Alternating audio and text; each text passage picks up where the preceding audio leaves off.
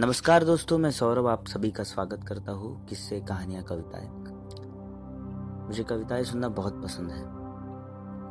और रात को सोने से पहले मैं घर का कोई बुज़ुर्ग होगा तो उससे कोई ना कोई कहानी सुनता था और सुनने के बाद सोता था। तो एक मेरी एक छोटी सी कोशिश है, कविताएँ, किससे या कोई कहानी के द्वारा आपके साथ कनेक्ट होने की। आज की कहानी एक किराना शॉप पे बेस्ड है।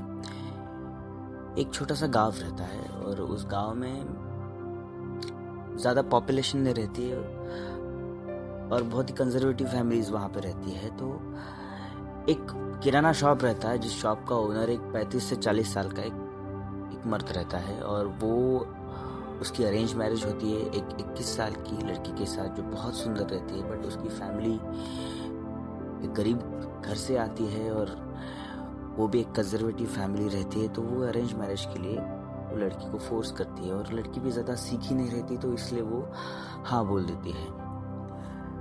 अब होता यह है कि अरेंज मैरिज हो गई, दोनों उस गाँव में शिफ्ट हो गए, बहुत अच्छे से ज़िंदगी जा रही थी, चल रही थी।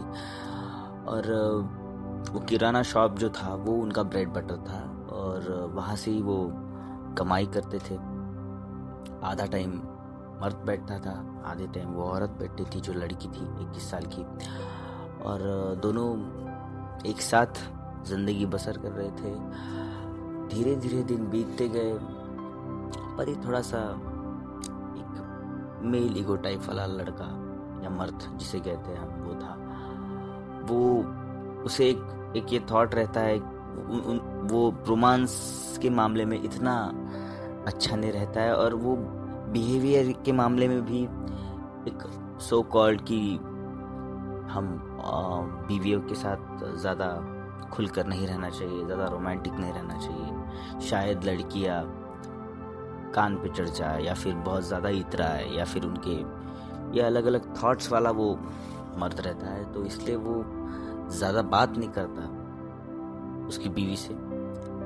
बट उसकी बीवी हर वक्त उसे उसे एक्सपेक्टेशन रहती है कि मेरा पति मेरे साथ रोमांस करे, मेरे साथ अच्छे से पेश आए। कभी कभी मेरे बारे में भी पूछे कि मैं कैसे हूँ, क्या हूँ।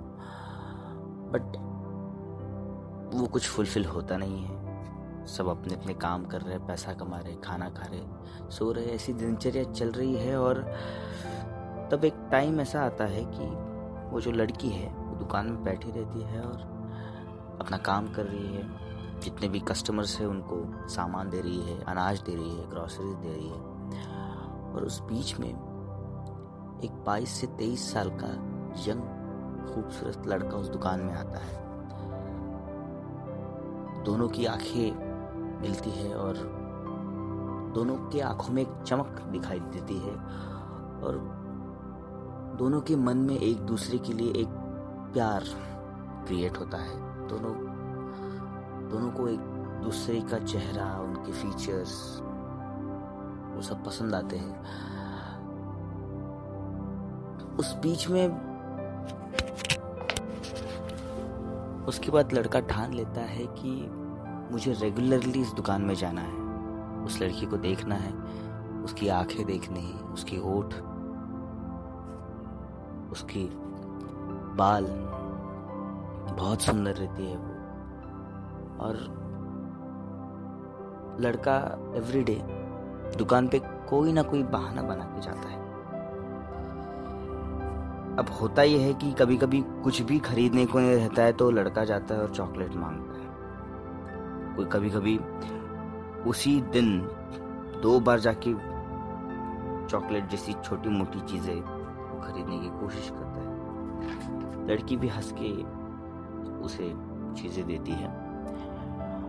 और एक दिन फिर लड़का डिसाइड करता है कि आज मैं सामान लेने के बहाने उसके हाथ को टच करूँगा। क्योंकि लड़का बहुत ज़्यादा अट्रैक्ट हो जाता है और दोनों दोनों का आ, एक दूसरे के साथ कम्युनिकेशन आँखों से ही बहुत बढ़ता है। दोनों को एक दूसरे से प्यार हो जाता है तो लड़का ये सोचता है। और एक दिन वो बड़ी हिम्मत करके दुकान के पास जाता है। सांस आहे भरता है और मन ही मन खुद से बात करता है कि आज तो मैं कुछ ना कुछ खरीदूँगा वहाँ से और जब वो वो सामान लेके मेरे सामने हाथ बढ़ाएगी तो मैं जानबूझकर उसके हाथ को टच करने की कोशिश करूँगा। और वो यही करता है। वो एकदम से उसके दिमाग में ख्याल आता है कि एक किलो चावल दीजिए। वो लड़की बोलती है, ठीक है। उसकी कीमत हो जाती है तीस रुपये लड़का जेब से तीस रुपये निकालता है। लड़की उसको चावल देती है और लड़का हाथ बढ़ा के जब पैसे देता है तो उसे टच करता है। दोनों के टच में अगर तीसरा पर्सन कोई देखे तो उसे कुछ नहीं लगेगा। लेकिन जब वो एक छोटा सा टच वो लड़का, उस लड़की को करता है, वो लड़की बहुत खुश हो जाती है। शायद उसे वही टच का इंतज़ार था उस लड़के से। दोनों के चेहरे पे कोई भी रिएक्शन नहीं रहता। वो दिन उसका बहुत खुशी से भरा रहता है। वो लड़की बहुत खुश हो जाती है। क्योंकि वो लड़के ने जो टच किया, वो उसे बहुत अच्छा लगता है। उस रात को जब उसका मर्द बिस्तर पे आता है तो उस लड़की को, उस लड़की की याद आती है। वो आँखें बंद करती है तो उसे इमेजिन करती है। उसके बाद दिन ब दिन बीतते जाते हैं और एक दिन वो लड़का कॉन्फिडेंस के साथ ये सोचता है कि यार, आज उस लड़की को मैं कुछ ना कुछ गिफ्ट दूँगा। दुकान जाता है। और दुकान में फिर से एक किलो चावल लेके माँगता है कि मुझे एक किलो चावल चाहिए। वो लड़की हंस के उसे फिर से एक किलो चावल देती है। उसके बाद वो हिम्मत जुटा के जेब से झुमके निकालता है। वो झुमके उसके पास वहाँ तराजू रहता है, वहाँ पे रखता है। और चावल के पैसे रखता है तीस रुपया, और चावल लेके चले जाता है। जब वो झूम के वो लड़की देखती है तो वो खुशी से पागल हो जाती है। और उसे ऐसा लगता है कि मेरे साथ क्या हुआ है मेरे लाइफ में? ये तो मैंने एक्सपीरियंस नहीं किया था। वो झुमके देखती है। शायद मेरे पति ने भी मुझे इतने प्यार से या फिर मेरे पिता ने भी मुझे इतने प्यार से कोई चीज़ खरीद के दी नहीं होगी जो उस लड़के ने दी। उसके दूसरे ही दिन वो झुमके पहन के वो दुकान में बैठती है और उसका इंतज़ार करती है कि उसको दिखाने के लिए कि देखो, मैंने आपके जो झुमके लाए वो पहने वैसा ही होता है, वो लड़का आता है, वो देखता है, दोनों की स्माइल एक्सचेंज होती है, वो बाल पीछे करके झुमके दिखाती है, वो भी खुश होता है। और और बहुत एक अच्छा मोमेंट उनमें बनता है। फिर से एक किलो चावल माँगता है, वो चावल देती है वो चावल लेके चले जाता है, तीस रुपये देते हैं। दोनों के मन में बहुत ज़्यादा खुशी रहती है, और उसके बाद एक टाइम ऐसा आता है कि उस लड़के का एजुकेशन एक लास्ट के कुछ डेज़ रहते हैं उस गाँव में तो उसे आगे की पढ़ाई करने, उसे दूसरी सिटी जाना पड़ता है। लेकिन उसे वो लड़की से भी प्यार था।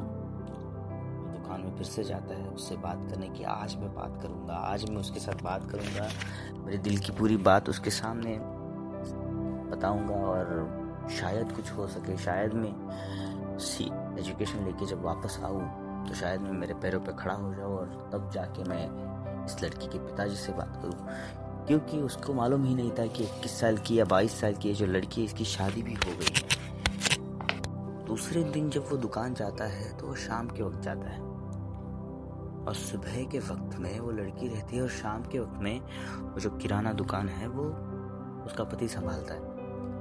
और उस दिन उसे समझ में आता है कि उसकी शादी हो चुकी है, उसका पति है। और वो बहुत दुखी होता है। एक एक्सपेक्टेशन लेके आया था, शायद मैं बात करूँगा। एक बहुत छः से आठ महीने का एक टाइम स्पैन निकल जाता है उस लड़की को देखते हुए, पर बात करने की दोनों की भी हिम्मत नहीं हुई थी। एक नज़ाकत थी, एक एक बॉन्डिंग क्रिएट हुआ था। बट वो सब चूर चूर हो जाता है और वो लड़का वापस चले जाता है। उस लड़की को ये कुछ मालूम नहीं रहता। वो लड़का उस गाँव, वो गाँव छोड़ के चले जाता है, उसका एजुकेशन लेने के लिए। और उसके बाद से, और उसी दिन, और उसके दिन के बाद से ही उस किराना दुकान में जब भी वो लड़की बैठती है, वो झुमके पहन के बैठती है। हर दिन बैठती है कभी कभी शाम को भी बैठती है। लेकिन वो लड़का दिखता नहीं बहुत साल बीत जाते हैं, लेकिन वो उसी आस में बैठती है कि मुझे वो लड़का जिसने मेरे लिए झुमके लाए थे, वो मिले। लेकिन वो एंड तक राह देखती है। और, वैसी उसकी उम्र हो जाती है। आज भी वो उसे याद करती है। और आज भी वो लड़का भी उसे याद करता है।